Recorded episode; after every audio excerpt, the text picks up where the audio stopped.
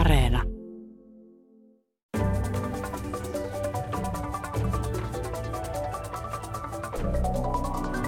Tänään me puhumme siitä, miltä nyt vaikuttaa tämä EU:n suuri koronaelvytyspaketti, joka on yhteensä siis 750 miljardia euroa, josta hieman yli puolet jaetaan jäsenmaille avustuksina ja hieman alle puolet lainoina sen mukaan, mitä EU:ssa on yhdessä päätetty. Sitten puhutaan siitä, mihin suuntaan EU nyt näyttää olevan menossa, lisääntyvätkö yhteisvastuut, kuljemmeko kohti liittovaltiota, mutta aluksi miltä se vaikuttaa, mitä seurauksia tästä koronaelvytyspaketista on. Työeläkeyhtiö Varman toimitusjohtaja Risto Murto. Seurauksista emme vielä kaikkea tiedä. Tässähän rahat ovat vasta menossa liikkeelle parhaillaan, mutta itse päätöksenteosta ja tavasta, niin minusta nyt EU toimi selvästi paremmin kuin siellä edellisen kriisin aikana, silloin finanssi- ja eurokriisin aikana. Ja siitä paremmin toimimisesta me todennäköisesti juuri tällä hetkellä nautitaan.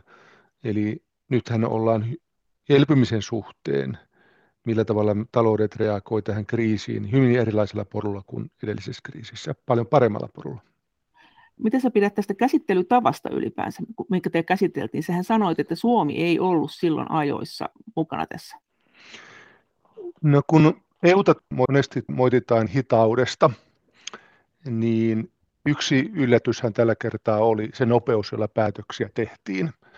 Ja se oli silmiinpitävän nopeata siitä hetkestä, kun Saksalla ja Ranskalla oli yksimielisyys, että tällainen elvytysväline tehdään ja tehdään yhteisvelkaa, jotka kummatkin olivat saksalaisittain historiallisia päätöksiä, niin siitä meni ehkä noin 2 kuukautta suurin piirtein, niin taisi olla jo päätökset tehtynä. Ja tämähän oli tosi nopeata päätöksentekoa ja vähän tuntuu siltä, että suomalaisilla petti myös tiedustelu, eli oltiinko me niin kuin etukäteen kartalla, ei ainakaan kansalaismielipiteessä, mutta ylipäätänsä kartalla, että tällaista saattaisi tulla. Kuka siinä petti? Kenen se olisi pitänyt tietää? Kenen olisi pitänyt tiedustella? Että on Suomen Brysselin toimistonko? Vai suoraan valtiomiestasolla? Vai mikä? Vaikea minun sanoa, että mikä petti, että onko meillä valossa olevalla poliitikkosukupolvella heikommat yhteydet Saksaan ja Ranskaan, vai ovatko virkamiehet kuinka hyvin arvioineet sen. Mutta kyllä mä nyt sanoisin laajempikin kansalaiskeskustelu, että kyllähän tietyllä tavalla esimerkiksi laajalle ekonomistikeskustelulle tämä faktinen päätös tuli kuitenkin yllätyksenä. Eli tämä on ehkä yksi asia, mikä minua tällä hetkellä huolettaa. Tämän elvytysvälineen yhteisen velan päätöksen jälkeen Suomihan on jäänyt aika omalaisensa keskusteluilmapiiriin tämän asian kanssa. Tämä samanlaista hyvin kiihkeätä poliittista debattia ei minun käsittääkseni muissa maissa käydä tämän asian ympärillä. Se ollaan jo seuruttu seuraavaan aiheeseen. Ja suomalaisittain on nyt vain vaarallista, on riskinä, että toivottavasti me tiedostamme, että me olemme yksin tässä keskustelussamme tällä hetkellä. Ja tällä keskustelulla on kovin vähän merkitystä siitä, mitä EU:ssa ajatellaan ja mitä tullaan tekemään seuraavassa kerrassa. Eli huoleni siitä, että toivottavasti meillä nyt tuntosarvet on paremmin ulkona EUn tosiaallisesta kehityksestä ja pelkään, että ei ole. Mutta eikö tämä nyt on juuri näin, että kun sä sanot, että täällä keskustellaan muualla ei, niin silloinhan meillä juuri on tuntosarvet. Että kyllähän tässä keskustelussa, mitä nyt käydään, on varmaan siemeniä ja hyötyä semmoiseen periaatteelliseen keskusteluun, kun säkin oot sanonut, että tämä todennäköisesti ei jää viimeiseksi tämän tapaiseksi systeemiksi, niin jos me nyt ainoana puhutaan Euroopassa tätä, niin me ollaan sitten päinvastoin meidän tiedusteluun, me on niin varsin kärkijoukko. Mutta onko se keskustelu realistista? No mitä se voisi olla? No ensinnäkin, jos me palataan tähän niin kuin tehtyyn ratkaisuun, otan puoli askelta taaksepäin, niin se oli A, se oli nopeata, B, se oli läpinäkyvämpää ja demokraattisempaa. Nyt eihän ollut. Eihän me niin kuin päästy siihen keskusteluun mukaan ollenkaan. Silloin, mun mielestä se oli läpinäkyvämpää sillä osin, että kun edellisessä kriisissä me rakensimme erilaisia organisaatioita, koska se tosiasiallinen yhteisvastuu oli liian vaikea käsiteltäväksi euroalueella, niin me rakensimme sitten näitä varjoorgaaneja ratkaisemaan sen ongelman. Nyt tämä yhteisvastuu, otetaanpa vaikka sen yhteisvastuullisen velan kautta, niin se tuli meidän pöydälle tänne päätettäväksi juuri sellaisena kuin se on. Sitä ei laitettu jonkun verhon taakse. Minun mielestä se oli läpinäkyvämpää ja siinä mielessä myös demokraattisempaa ratkaisumenettelyä. Sitten se kolmas pointti tuossa oli, että kun me olemme tästä ratkaisusta ärtyneitä, meillä on merkittävä oppositio tästä ratkaisusta, vaikka viime kädessä eduskunta sen hyväksyykin. Ja erityisesti kun kokoomus meinasi irtaantua siitä, niin aika nopeasti sitten vakavoitu ja tuli varmistamaan se, että se eduskunnassa menee lävitse. Niin nyt kun me verrataan tätä, missä tilanteessa Eurooppa on vähän yli vuosi sen jälkeen, kun olimme kriisissä, niin mehän olemme nousukaudessa, josta me ei ole nähty vuosikymmeniin. Siinä on erinäisiä syitä tälle nousukaudelle, mutta keskeinen syy oli tämä talouspolitiikan ja EUn osalta tämä yhteinen reagoiminen. Eli kun tämä on niin kiistattomasti ollut parempi ratkaisu kuin se edellisen kriisin asioiden hoito, jossa jäätiin Suomen tapauksessa erityisen pitkäksi aikaa jumiin, niin vaikea sitä mun mielestä on mennä nyt sitten kritisoimaan, että väärin sammutettu. Eli tietyllä tavalla, kun meidän pitäisi olla tyytyväisiä, että me olemme tässä päässeet kasvusta kiinni, niin me tietyllä tavalla haikeillaan sitä, että olisi nyt ollut mukavampi, että olisi ollut meillä vaikeampaa. Mutta eikö kuitenkin se tilanne on se, että nyt sanotaan, että tämä nyt lähti vauhtiin osin EKPn ansiosta tämä nousu, ja nyt kun ne rahat vihdoin tullaan jakamaan, niin silloin on nousukausi menossa. Että täällä on varmaan iso psykologinen merkitys, mutta onko tämä taloudellisesti järkevää ylikuumentaa kenties taloutta tällä rahanjaolla? No se on selvää, että EU oli tässä elvytysvälineessä nopea siinä vaiheessa, kun päätöksiä tehtiin, mutta tässä on tämä hitautensa ennen kuin rahaa jaetaan. Sen käytännössä sen vaikutus oli tietenkin se, että me tiesimme, ja nyt mä vähän niin kuin oikaisen, me tiesimme, että saksalaiset ovat valmiina takaamaan Italian. Se oli niin kuin se olennaisin tieto. Ja se tarkoitti sitä, että kun se tieto meillä oli markkinoilla, niin Italialta poistui paineet ja se pystyy rahoittamaan alijäämänsä itse. Eli hyvin merkittävä alijäämä tänäkin vuonna. Eli sieltä tuli se lisäpuusti. EKP:llä ollut tässä roolinsa, mutta kun EKP:n politiikka oli jo niin elvyttävää, niin pelkästään EKP:n tuella tästä olisi ollut vaikea mennä vahvasti ulos. Eli kyllä se tietyllä tavalla tämä valtioiden finanssipolitiikan rooli siihen tarvittiin. Ja ilman sitä olisi ollut vaikea. Ja nyt mä lainan vielä katsantokantaa Euroopasta USAhan. Jos talouspolitiikka olisi reagoinut samalla tavalla kuin me reagoimme eurokriisissä, olisimme alkaneet saman tien laittaa budjettialijäämiä kiinni, kun taloudet on viruksen takia erittäin poikkeuksellisessa syöksyssä, niin se jälki olisi ollut karmeita. Se ei ollut realistinen vaihtoehto. Ja kun me edellisestä kriisistä selvästikin opittiin, niin nyt tämä talouspolitiikka reagoi nopeasti. Me ollaan taloudellisesti nyt aivan erimäisessä tilanteessa, kun esimerkiksi Esa Vihreän työryhmä ajatteli vuosi sitten, ja hyvä niin. Ja totta kai täällä on hintansa, mutta voidaan puhua siitä hinnasta kohta lisää. Työeläkeyhtiön Varman toimitusjohtaja Risto Murto. Mutta entäs sitten, silloin kun oli tämä edellinen kriisi, niin silloinhan ihan yleisesti sanottiin, että tämä kiristyspolitiikka ei ole hyvä. Sitten niin kuin EUsta ja komissiosta ja EKPstä ja IMFstä tuli viesti, että kyllä tämä on ihan hyvä, että olkaa hiljaa vaan. Vähän tälleen, sitä ei keskusteltu. Nyt kun puhutaan tästä nykyisestä elvytyspaketista, niin varmaan kauhean monet on sitä mieltä, että kyllä elvyttää pitää, mutta se mikä tässä varmaan nyt nikotuttaa aika montaa on tämä, että puolet tästä rahasta, jopa hieman ylikin puolet, niin tulee lahjoitusrahana. Sitä täytyy maksaa takaisin. Ja tämä on varmaan se kivi kengässä. Mitä sä oot tästä moraalista mieltä? Totta kai näihin liittyy ongelma, ja alla oleva ongelma on, että me ei luoteta Italiaan. Se on se ikään kuin EUn kautta euron ongelma. Mutta jos mä käännän sen kolikon toisinpäin, olemmeko me siis sitä mieltä, että Kreikka tulee maksamaan ne heille annetut lainansa takaisin pienenevällä väestöllä ja aivan järkyttävän suurella velkasuhteella? Olisiko ollut parempi, että me olisimme yhteisesti teeskennelleet, että tässä on teille Italian rahaa ja te tuotte maksamaan se takaisin? Eli siis kolikon toinen puoli on, että se yhteisvastuu on todellista. Tällaisessa hyvin poikkeuksellisessa tilanteessa me olemme valmiina tukemaan Italiaa myös rahalla, jota ei makseta takaisin, niin oli tietyllä tavalla myös rehellinen reaktio, jos se vaihtoehto oli se, mitä me tehtiin Kreikan tapauksessa, että me teeskennellemme, että te olette maksamassa tämän takaisin meille. Mutta sä oot kuitenkin sitä mieltä, että ikävää, että tämmöisestä puhutaan, että missään muualla ei puhuta. Eikö se ole päinvastoin sitten komeata, että Suomessa puhutaan, että muualla ei puhuta? Eikö tämä ole päinvastoin tosi hienoa?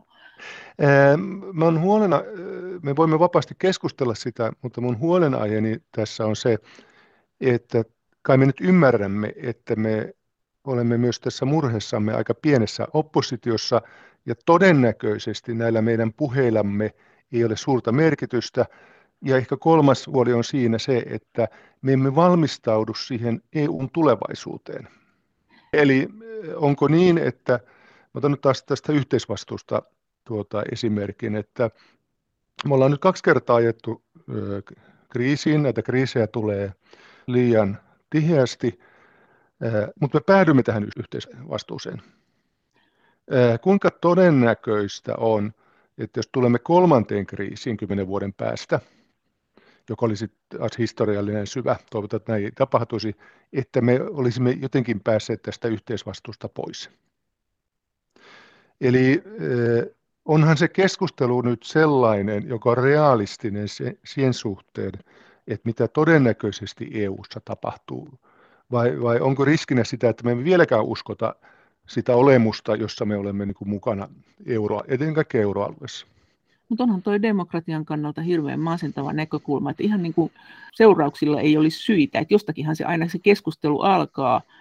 Mutta ennen kuin mennään tuohon, niin miten tämä yhteisvastuuden tilanne, ja kun sanoit, että jatkossa tämä tulee jatkumaan todennäköisesti tämä systeemi, että tämän tapaisia paketteja rykästään kyllä, ja Suomi ei sille sitten sun sanojen mukaan yhtään mitään voi, niin miten Suomen kannattaa toimia? Me joskus puhuttiin siitä, että kannattaisiko Suomen nyt vaan hulluna velkaantua, että oltaisiin sitten saajan puolella. No se on selvää, että Suomi on niin kuin jo matkalla sellaiseen tilanteeseen, että me emme niin kuin erityisen suuri nettomaksaja näissä kriiseissä ole. Että se liukuminen tapahtuu. Todennäköisesti se olisi hölmöajatus ikään kuin pelkästään tämän takia asemansa heikentää. Nyt mä palaan siihen niin kuin demokratiaan. Eli ehkä se yksi lisähavainto tästä kriisiratkaisusta. Siis mehän olimme huomattavassa vähemmistössä tai merkittävän pienessä vähemmistössä. Niiden maiden rooli, jotka vastustivat elvytyspakettia, olivat niin sanotusti nuukia, niin oli pieni.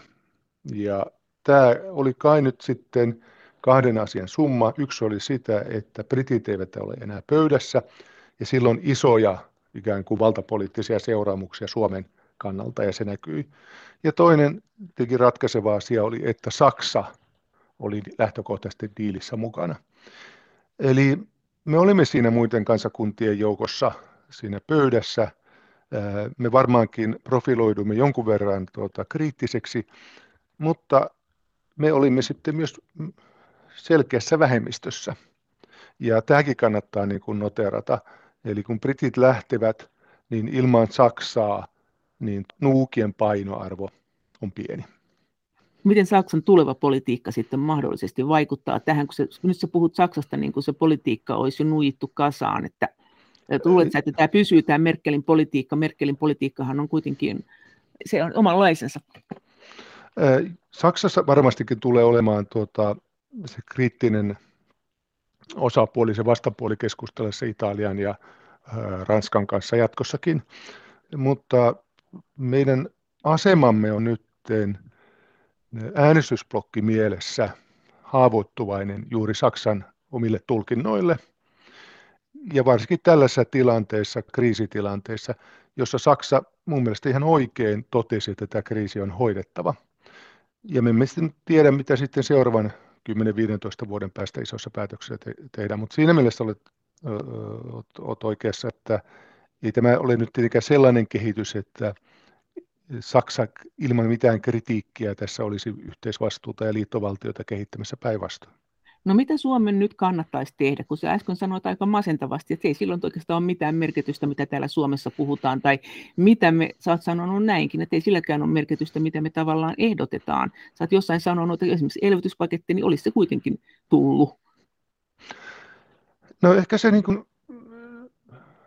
me voimme olla kriittisiä, mutta mun huolenaiheeni on, että valmistetaanko meidän johtavat poliitikot ja virkamiehet sellaisilla mandaateilla ja liikkumavaroilla, että me oikeasti maksimoisimme sen meidän vaikutusvaltamme. Eli jos meidän mandaatti, niin kuin eduskunta se nyt aika pitkälle on määritelty, on aika pitkästi niin kuin ei, ei ja ei, niin tuleeko sillä mandaatilla, pääsemmekö me edes vaikuttamaan kehitykseen? Eli ehkä me peräänkuuletaan sitä, ja varsinkin niin kun se on osittain tutkijoiden kansalaiskeskustelun paikka niin kun keskustella, että no, jos nämä säännöt eivät toimi, jos se yhteisvastuu nyt joka tapauksessa on siellä olemassa, jos kriisitilanteessa on todennäköistä, että olemme vähemmistössä seuraavassakin äänestyksessä, niin millä mekanismeilla me vältämme niitä asioita, joista me emme pidä tai minimoimme niitä. Paluuta vanhaan ei kuitenkaan ole. Se on epärealistista. Eli tietyllä tavalla huolenaiheeni on, että voiko Suomessa johtava poliitikko käyttää realistisen puheenvuoron siitä, mihin EU:ssa on tulevaisuudessa menossa, kontra siihen, mihin me haluaisimme sen kehittyvän, eli kehittyvän kohti sitä vanhaa, joka kuitenkin tie on jo blokattu kiinni. Mutta onhan neuvostossakin monissa asioissa yksimielisyysvaatimus. Että kyllähän siellä näköjään Puola ja Unkari käyttää tätä korttia aika taitavasti. Kyllä, mutta me emme ole Puola tai Unkari, ja siinä tilanteessa, kun kriisiä tehdään päätöksiä, niin ei ole suomalaista esimerkkiä siitä, että kävelisimme ulos ja kaataisimme koko rakenteet. Ja itse asiassa EUhan on myös rakennettu minun näkökulmasta hyvin taitavaksi, hoitavaksi tämmöiset tilanteet. Otetaanpa vaikka kansanäänestykset, jotka uusitaan. Mutta mitä sitten Suomen pitäisi tehdä, kun sä sanoit, että pitäisi olla joku strategia? Onko mitään strategiaa? Et onko todellakaan muuta strategiaa kuin velkaantua, että on saamapuolella? Kun sä sanot, että ei sillä ole tavallaan merkitystä, jos me sanotaan siellä ei, niin mitä järkeä sinne on mennä sanomaan joo, jos on kuitenkin sitä mieltä, että ei. No, jos mä yksinkertaistan, jos meidän alalla ongelma on, että meillä ei ole luottamusta EUn sisällä eri valtioiden välillä. Mä kiteytin sen ehkä vähän yksinkertaisesti, että meillä ei ole luottamusta Italian päätöksentekoon. Mitkä on ne realistiset tavat kahlita Italian valtion itsenäisyyttä? Mitkä on ne realistiset tavat varmistaa, että seuraavassa kriisissä niin Italia on vahvempi, kantaa omat riskinsä paremmin. Millä päätöksenteolla me vahvistamme omaa asemamme siinä vähemmistössä, jossa reaalipoliittiset rajoitteet ovat aika ankaria? No millä? Mitä me voidaan tehdä? Kehitys varmaan tulee olemaan epätäydellistä. Sellaisia niin kuin institutionaalisia ratkaisuja, jotka tulisivat ikään kuin hyvinä aikoina ja niitä saataisiin yksituumallisesti tehtyä, niin on vaikea tehdä.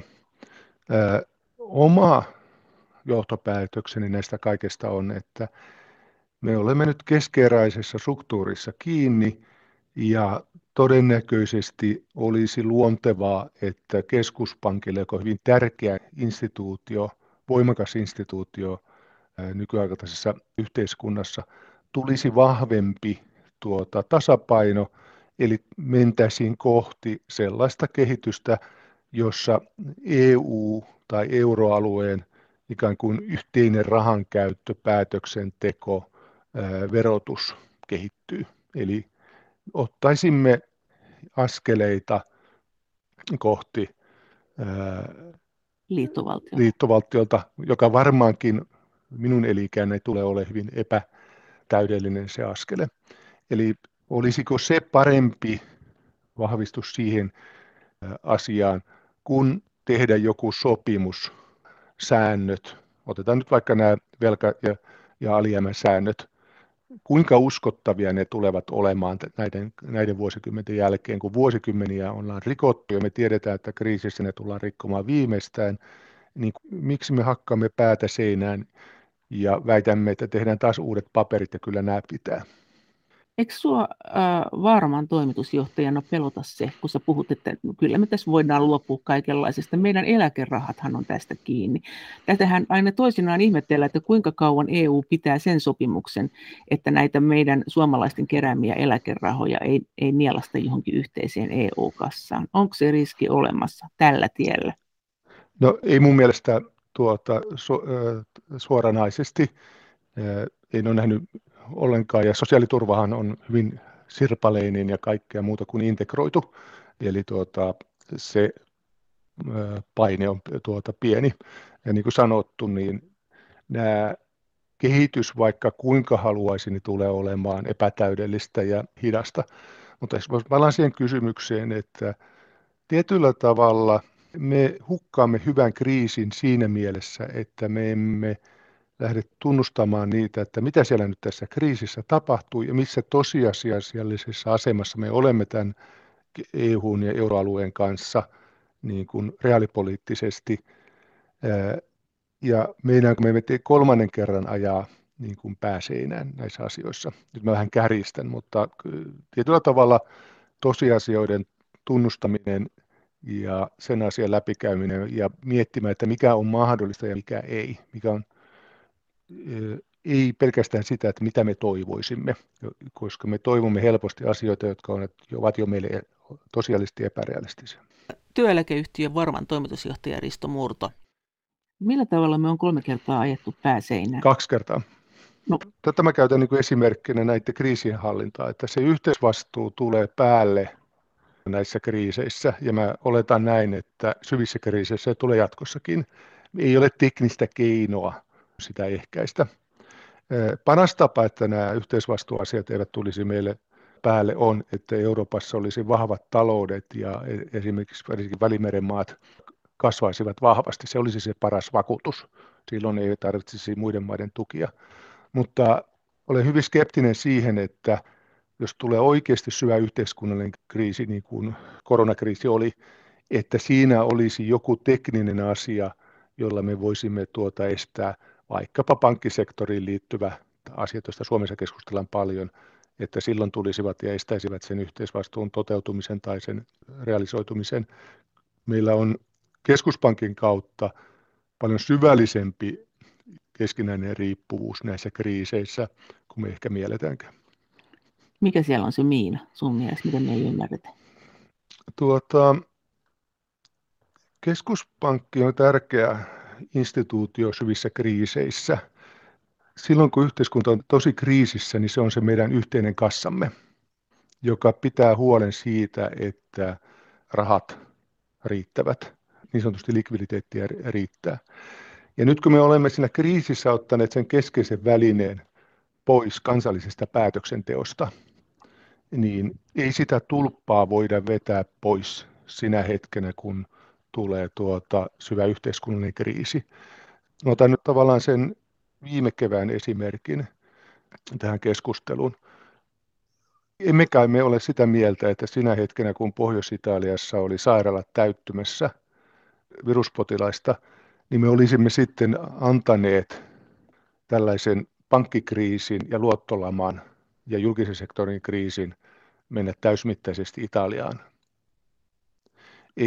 Ei siinä tilanteessa yhteisen valuutta-alueen sisällä ole mitään muuta vaihtoehtoa kuin tukea, jos ollaan niin kuin ollenkaan halutaan pitää valuuttaa yhteisenä. Ja tässä tapauksessa se tuki tuli nyt valtioiden kautta, joka oli nyt tässä todennäköisesti se tehokkaampi ja läpinäkyvämpi tapa tukea. Me emme tarvitse palata tuohon asiaan, jos käy niin, että taloudet kasvaa tasapainoisesti seuraavat 20 vuotta. Se on siellä taustalla. Mutta jos tulee se seuraava kriisi, meillä on ollut tämmöinen USAsta lähtenyt asuntolainafinanssikriisi, josta tuli seuraamiksi. Nyt meillä on tullut virus. Me emme tiedä, onko se poliittinen kriisi, sotilaallinen kriisi vai mikä kriisi sitten seuraavan kerran iskee. Niin tämä riippuvuus on sinne rakennettu ja sitä on tosi vaikea päästä teknisillä sopimuksilla eroon. Mutta entä se vaara Suomelle, se miina, mitä me ei ymmärretä tässä? Miten sen heijastuu meihin?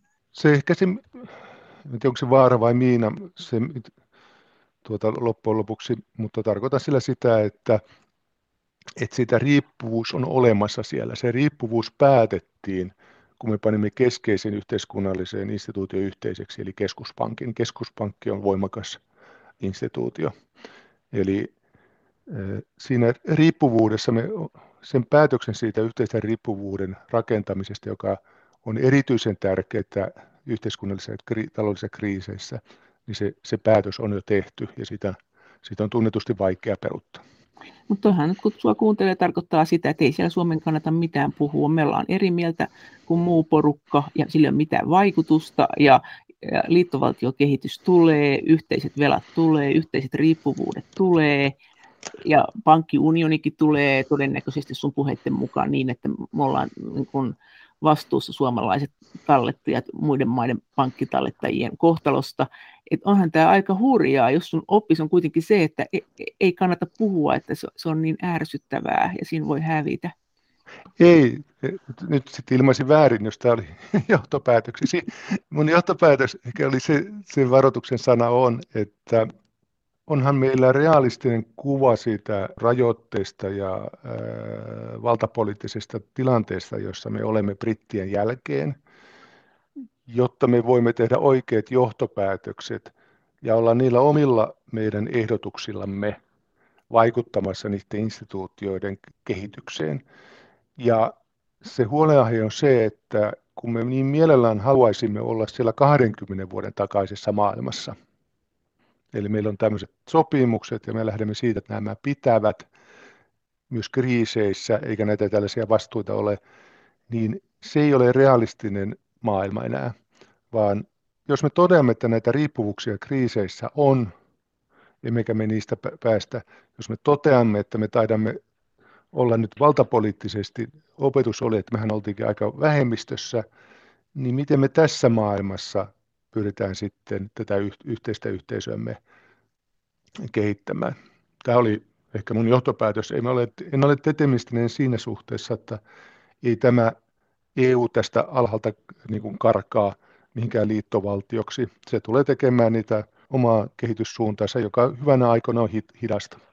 Oletko sitten sitä mieltä, että tämä Hansa-liiton aika on ohi, tämä tulee sammumaan, tämä mitä nyt tällä hetkellä Hollanti vetää, nämä nuukat maat, että se on nyt kerta kaikkiaan, että se voi olla siellä, mutta todennäköisesti hajoaa, sillä ei ole enää merkitystä, kun Saksa siitä nyt ainakin toistaiseksi lähti. Saattaahan se tulla takaisin vai saattaako? Hansa-liitolla varmaan on, sitä ehkä ei nyt enää niin aktiivisesti Hansa-liitoksi kutsuta, voi olla oma merkityksensä, mutta jos jotain me opittiin, jos jotain viime kesänä tapahtui, oli, että Hansa-liitto faktisesti hajosi. Sehän ei ollut enää ryhmänä siellä neuvottelupöydässä. Ja sen vaikutus, sen ison strateginen vaikutus oli pieni. Eli mä palaan taas, että mikä opetus siitä nyt oli ikään kuin valtapoliittisesti Suomelle. Yksi opetus oli, että ei nyt Hansa-liiton kaltainen yhteenliittymä varmaankin on jatkossakin siellä, mutta A, sehän muuten itse asiassa hajosi, B, sen voitot oli hyvin teknisiä, ei strategisia. Mitä sä oot mieltä siitä, että mitä tästä velkaantumisesta seuraa? Tästä maat velkaantuu tällä tavalla. Tuleeko nämä maat joskus vähentämään velkaansa vai ollaanko me tämmöisellä jatkuvalla velkaantumisen uralla nyt sitten? No ensinnäkin me emme tiedä, miten tämä kaikki tulee päätymään, eli millä tavalla joku Italian velka tasapainotetaan sitten niin kuin pitkällä aikavälillä, sitä emme tiedä. Mutta tämä velkaantuminen on fakta, jonka kanssa me joudumme elämään. Toistaiseksi tämä ei ole aiheuttanut akuuttia ongelmaa, koska korkotaso on näin alhainen. Ja ehkä se yllätys meille suomalaisille nyt sitten, isoin yllätys on ollut, että silloin kun me liityimme euroon, me puhuimme hirveän paljon talouskurista. Me puhumme sitä, että nyt kun devalvaatiovaihtoehto on poissa, niin tämä tulee vaatimaan meiltä kurinalaista talouspolitiikkaa. Me emme arvanneet ollenkaan, että se lopputulema olisi tämän kaltainen maailma, jossa me nyt olemme, jossa faktisesti politiikka on ottanut yliotteen valtion velkaantumisen suhteen. Markkinavoimat eivät toistaiseksi vaikuta ollenkaan valtion korkoihin eikä siihen, millä vauhdilla me velkaannumme tai emme velkaannu. Eli tämä on tämmöinen niin kuin politiikan tietyllä tavalla voitto. Ja sen takana on nollakorot, keskuspankkipolitiikka, alhainen inflaatio. Ja me emme tiedä, milloin me tästä tilanteesta tulemme ulos. Ja yksi johtopäätös omalla mielessäni on tuosta viime vuoden kriisistä viimeistään ollut, että tämmöinen perinteinen talouskonservatismi Suomessa koki ylivoimaisen pistehäviön, murskahäviön. Ja sillä on vaikeuksia palata tässä ympäristössä siihen perinteiseen maailmaan. Mitä äänestäjät ajattelevat velkaantumisesta, jos he tottuvat vuosikymmenten aikana, ettei sillä velkaantumisella ole mitään todellista vaikutusta heidän havaintojensa mukaan? Työeläkeyhtiön Varman toimitusjohtaja Risto Murto. Mitä se tarkoittaa meidän EU-politiikan suhteen? Sanoit äsken, että on tavallaan, hyväksytään se, että kaikki maat velkaantuu loputtomiin ja ei pidetä enää talouskuria. Onko tämä tulevaisuus tämä, että kun sanotaan, että tämä talouskuripaketti vielä lämmitetään, niin ei lämmitetä. Ja ainakaan Suomikaan ei kannata sitä. Varmaan yritetään rakentaa uudet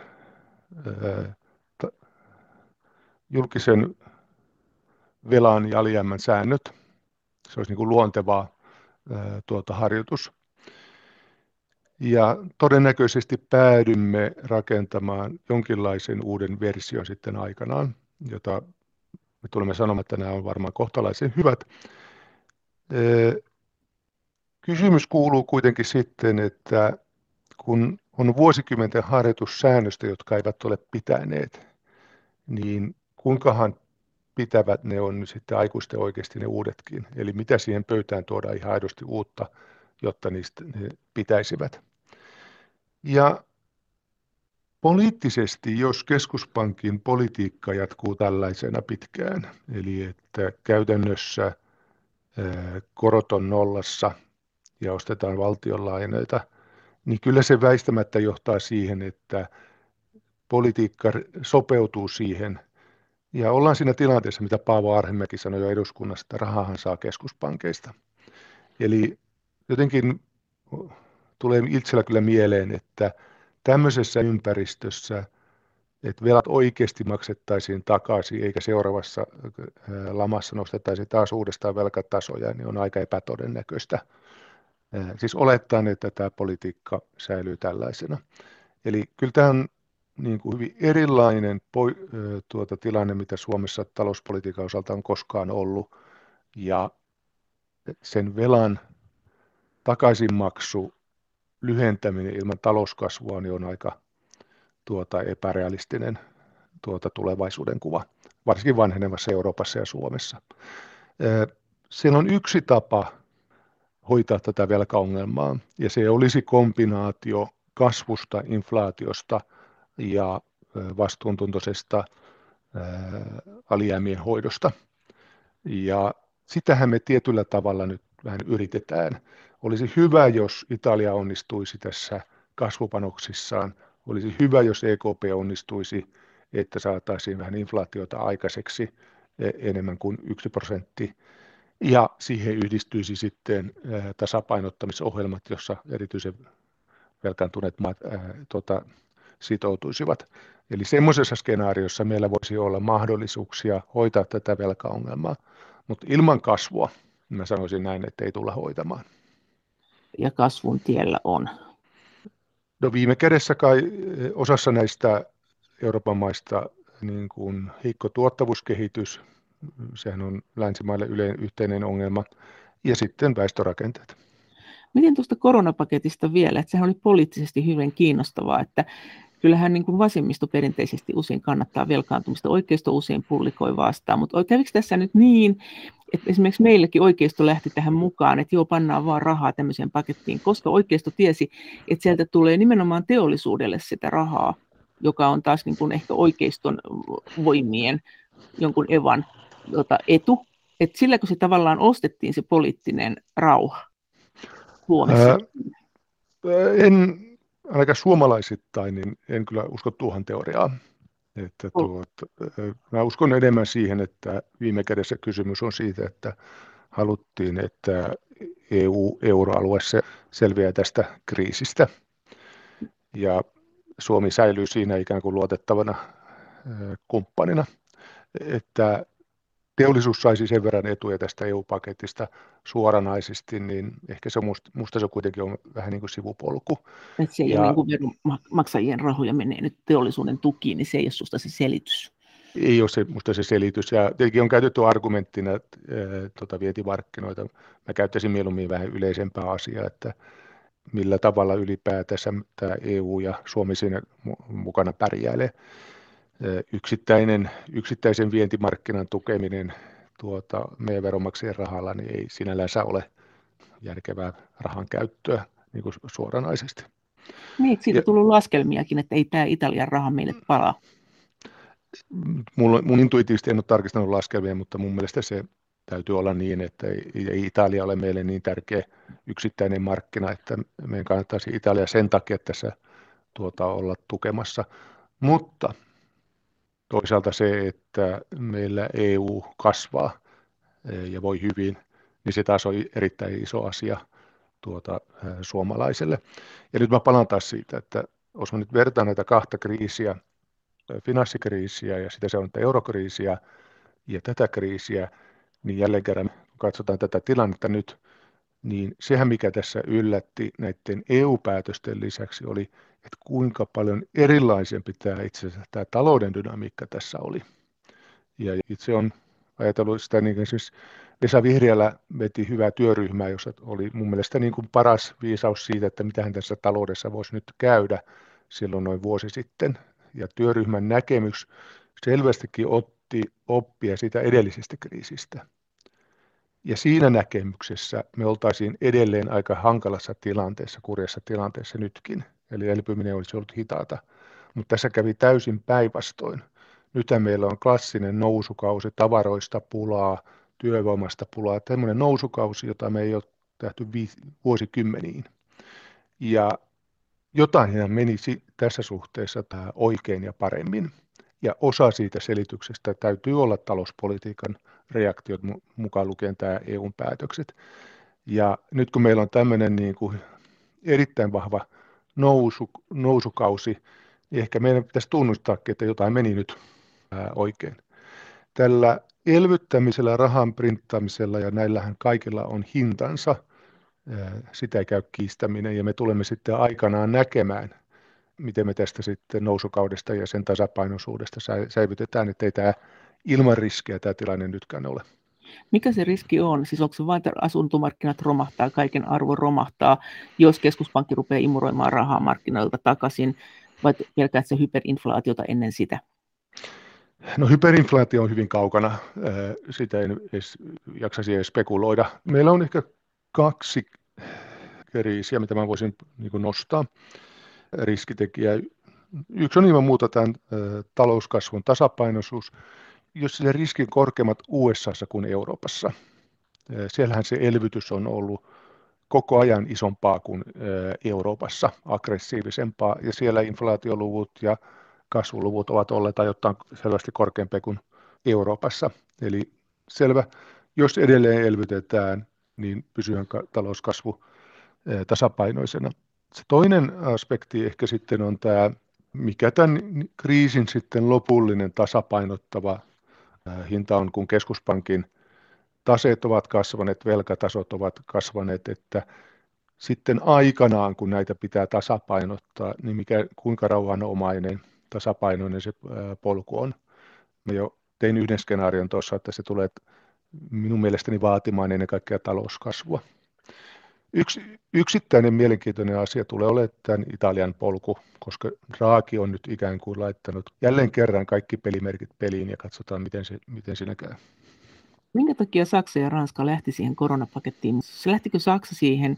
Puhuttiin, että Saksalla on niin isot markkinat Italiassa, mutta ei kai siinäkään mitään järkeä. Ranskahan oli saamapuolella, sehän on varmaan tyytyväinen, mutta miten sä näit sen, että miten ne sen rysäs läpi siellä EU:ssa? Mitkä ne niiden omat edut oli? Tuo on jännä kysymys, jota en ole nähnyt mitään erityisen hyvää vastausta, että mikä saksalaisessa analyysissä muuttui verrattuna eurokriisiin? Oliko se tämän kriisin syyn tämmöinen aika ei-moraalistinen syy? Virus ei liity mitenkään moraalikatoon tai tämän tyyppisen. Se ei ollut liian kuuman tai holtittoman rahankäytön syy. Tekikö se sen päätöksen helpommaksi? Oliko se kriisin myös syvyys siinä tilanteessa? Eli ymmärsivätkö saksalaiset, että ilman nyt periksi antamista meillä on vähän yli 10 vuoden jälkeen taas historiallisen kova talousongelma, yhteiskunnallinen ongelma käsissämme. Viime kädessä, ja mä palaan siitä, että se päätöshän oli minun mielestä oikea. Me vältimme eurokriisin toisenaan. Sillä on hintansa sillä päätöksellä, mutta me tämän päätöksen seuraamuksena olemme nyt esimerkiksi osittain sen takia nousukaudessa tällä hetkellä. Mutta se ei ollut Saksan pankkien tila, joka Saksan pankeilla on kuitenkin saamista Italian puolelta. Se ei ollut susta selitys. Sitä on ainakin esitetty yhdeksi selitykseksi. Minusta se vaikuttaa tämmöiseltä liian helpolta selitykseltä. Uskon itse, että se niinku analyysi on ollut fundamentaalisempi. Mutta se, että siellä oltiin sitä mieltä, että koronan virus on niin kamalaa, nyt on tehtävä jotain poikkeuksellista. Jos Saksa ajatteli näin, niin silloinhan sen seuraavan kriisin pitäisi olla myös joku virus, koska Kreikan kohdalla Saksa oli lujana. Kyllähän silloinkin esitettiin niin kuin toisenlaisia teorioita julkisesti kovinkin paljon, mutta nehän kyllä ei Saksa oli aivan kuin betonia tai terästä ei siihen mitkään iskut lyönyt. Et kyllähän tässä, jos sä sanot, että tämä tulee toistumaan tämä ratkaisumalli, niin kyllähän meidän sitten pitäisi ehkä kuitenkin tietää se syy. Joo, tämä on ihan hyvä pointti, että jos me haluamme, että yhteisvastuu ei tule samalla tavalla meidän silmillemme, niin se paras lääke olisi, että Eurooppa taas kasvaisi ja kasvaisi tasapainoisesti ja ennen kaikkea Välimeren maat kasvaisivat. Se olisi meidän paras vakuutus.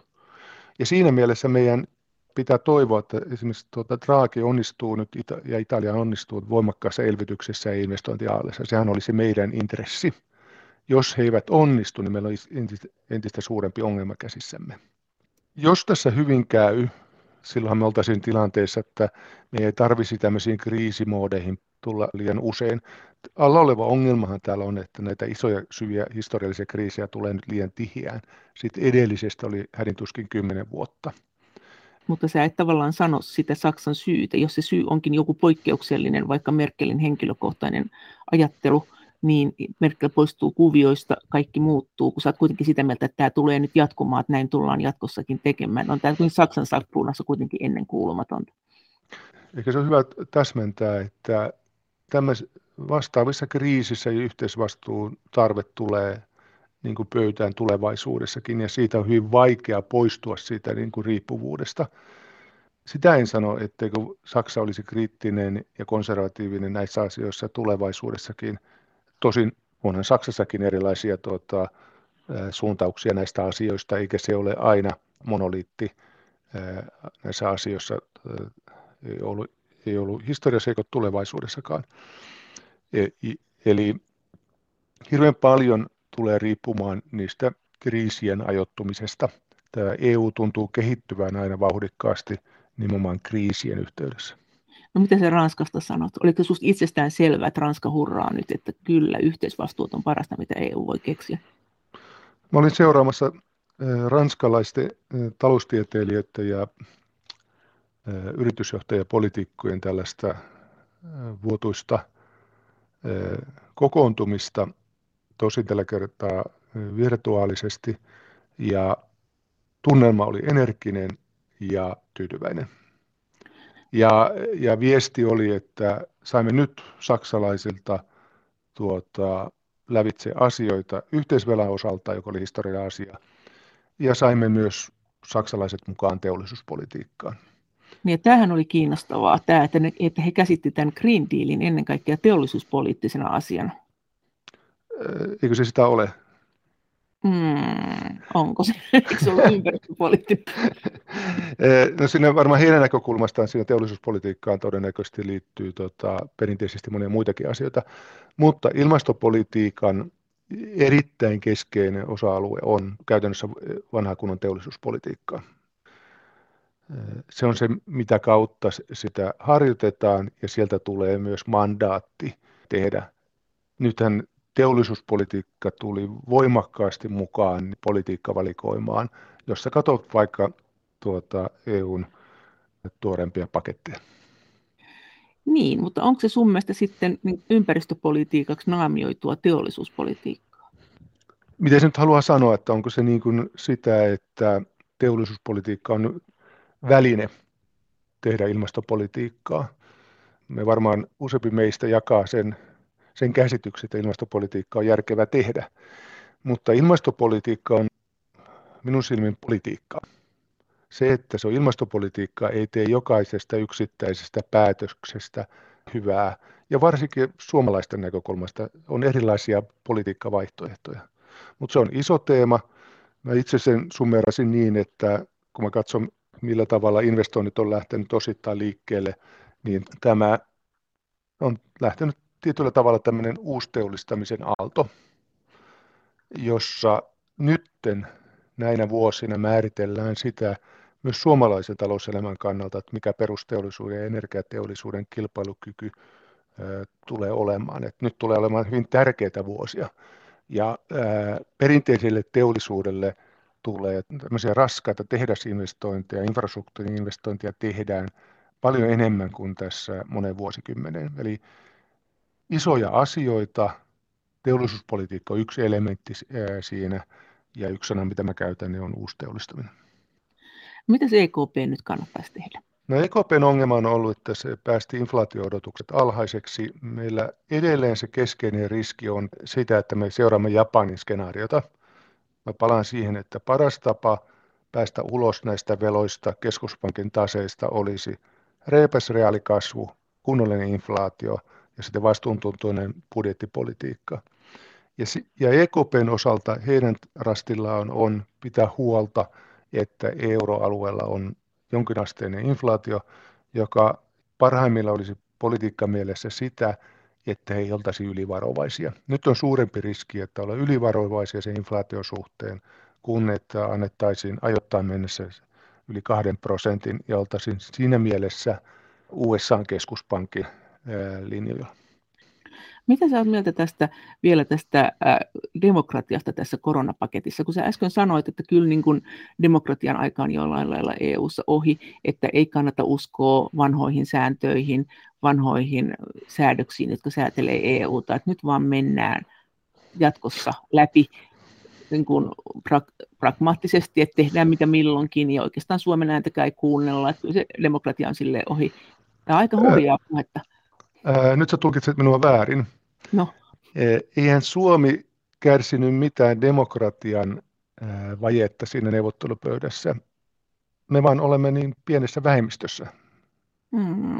Niin, mutta kun sä sanoit myös näin, että ei kannata näihin sääntöihin uskoa jatkossa. Esimerkiksi jos Italiassa todella rytisee, niin ei sitten muistella vanhoja sääntöjä. Sä sanoit, että budjettikuri on mennyttä maailmaa. Että siellä on paljon tämmöisiä asioita, mitä on sovittu ja ihan niin kuin perussopimustasollakin osin, niin luuletko, että niistä ei enää välitetä? Tämä on semmoisen ajan alkua nyt, että Ranska ja Saksa siellä sanelee ja me vaan niin kuin katsellaan siellä, että me ollaan niin pieni, että ei kannata sanoa mitään.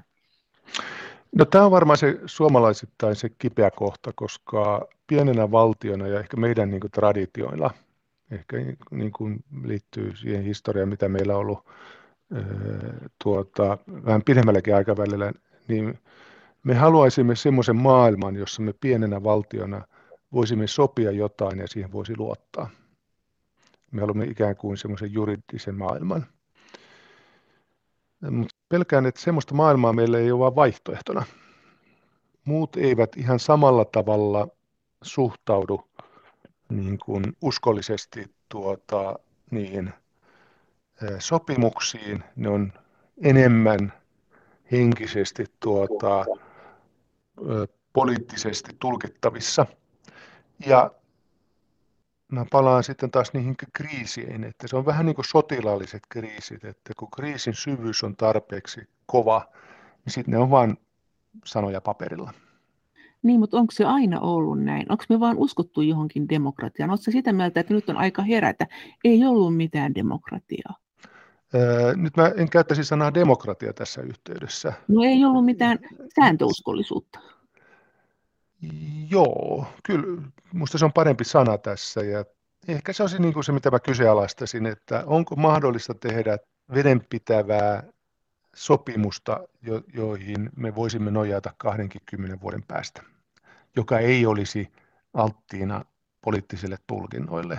Mutta ei sellaista ole tarkoitus tehdä. Eikö tarkoitus on vaan, että kyllä säännöt muuttuu, mutta ne muutetaan demokraattisesti yhdessä, eikä niin, että joku Saksa ja Ranska tulee takavasemmalta ja kertoo, että tässä olisi tämmöinen rahasto, että nyt päätettiin tämä. Joo, tuo on hyvä kysymys, mutta ehkä se on se maailma, jossa me elämme. Kannattaisiko Suomen sitten jotenkin synkronoida tätä omaa talouspolitiikkaansa tai verotustansa tai velkaantumistaan enemmän muihin EU-maihin, jos asia on niin, että me ei voida lähteä niin kuin siitä, että tässä on tämmöinen lujakallio EU-säännöt ja näillä pelataan, että kannattaisiko meidän enemmän vilkuilla vähän, mitä muut tekee ja sitten tehdä perässä sama, koska niiden ehdoillahan tässä sitten edetään. Tämä on houkutteleva ajatus ja päällisin puolin loogiselta kuulostavaa, mutta täytyy sanoa, että mä en usko, että oman talouden pilaaminen pelkkien sääntöjen vuoksi niin todennäköisesti olisi se niin kuin järkevä politiikka. Eli en uskaltaisi vetää sitä johtopäätöstä. Ja sitten ehkä lohdutuksen sanoa, että tähän tilanteeseen me olemme vähän niin kuin liukumassakin. Eli meillä on ehkä oma kuva aika erinomaisesta malliluokan oppilasta, joka voi osittain pitää paikkansa, mutta ei se talouden suorituskyvyllä nyt itse asiassa enää pidä paikkansa. Mitä sä tarkoitit tuolla, kun sä sanoit, että ei ole mitään syytä pelkkien sääntöjen vuoksi pilata taloutta, vai oliko sanoitko väärin sen jotenkin? Mä sanoin sen, että kun sä kysyt sitä, että kannattaisiko meidän ajaa itsemme ikään kuin heikompaan taloudelliseen kuntoon, että me olisimme lähempänä keskiarvoa, emme päätyisi maksajaksi, niin mä sanoisin, että se ei varmaan viime kädessä olisi järkevää. On kuitenkin parempi olla vaikka nettomaksaja ja voida olla vahvempi talous. Näin sanoi työeläkeyhtiö Varman toimitusjohtaja Risto Murto. Viime ohjelmassa puhuttiin aseiden tuotannosta EU:ssa ja avaruusasioista. EU:n asevientiä kommentoi eräs kuuntelija sanoen muun muassa, että kaikki tietävät, että nykyisillä aseilla saamme maailmassa toisemme jo monta kertaa peräkkäin hengiltä. EU:kin, lähinnä jäsenmaat, yrittää parhaansa toimittamalla niitä entistä enemmän eri puolille maapalloa ja pian varmaan avaruuteenkin, ja lisää entistä tehokkaampia aseita edelleen tarvitaan NS-turvallisuutemme tehostamiseksi joka maailman kolkkaan, Eurooppa mukaan lukien. Lisäksi hän kirjoitti muun muassa, että viimeisenkin terroristiorganisaation aseistus varmistetaan täysin moraalia vailla olevien asekauppiaiden turvin. Ja kun EUn roolista avaruudessa puhuttiin, niin siinä samalla keskusteltiin myös hiukan avaruusromusta ja sen haitoista. Tosin sen haitoista satelliiteille ei puhuttu kovin paljon. Asian penkominen jäikin ohjelmassa kesken, mutta aiheesta löytyy erään tästä aiheesta sähköpostia kirjoittaneen kuuntelijan linkkaama tiedetoimittaja Jari Mäkisen juttu Ylen sivuilta otsikolla "Milloin taivaalla jysähtää todella? Suuri satelliittitörmäys on vain ajan kysymys". Ja siinä kerrotaan, miten satelliitit voivat törmätä toisiinsa ja miten avaruusromu voi törmätä satelliitteihin ja miten näitä asioita yritetään estää. Viikon kuluttua tässä ohjelmassa on haastateltavana perussuomalaisten uusi puheenjohtaja Riikka Purra. Ja kaikki viestit ja kommentit tästä ohjelmasta ja näistä teemoista ovat edelleen hyvin tervetulleita. Niitä voi lähettää sähköpostiin osoitteeseen maija.elonheimo@yle.fi. Ja sen lisäksi me voimme keskustella näistä asioista yhdessä Twitterissä aihetunnisteella Brysselin kone.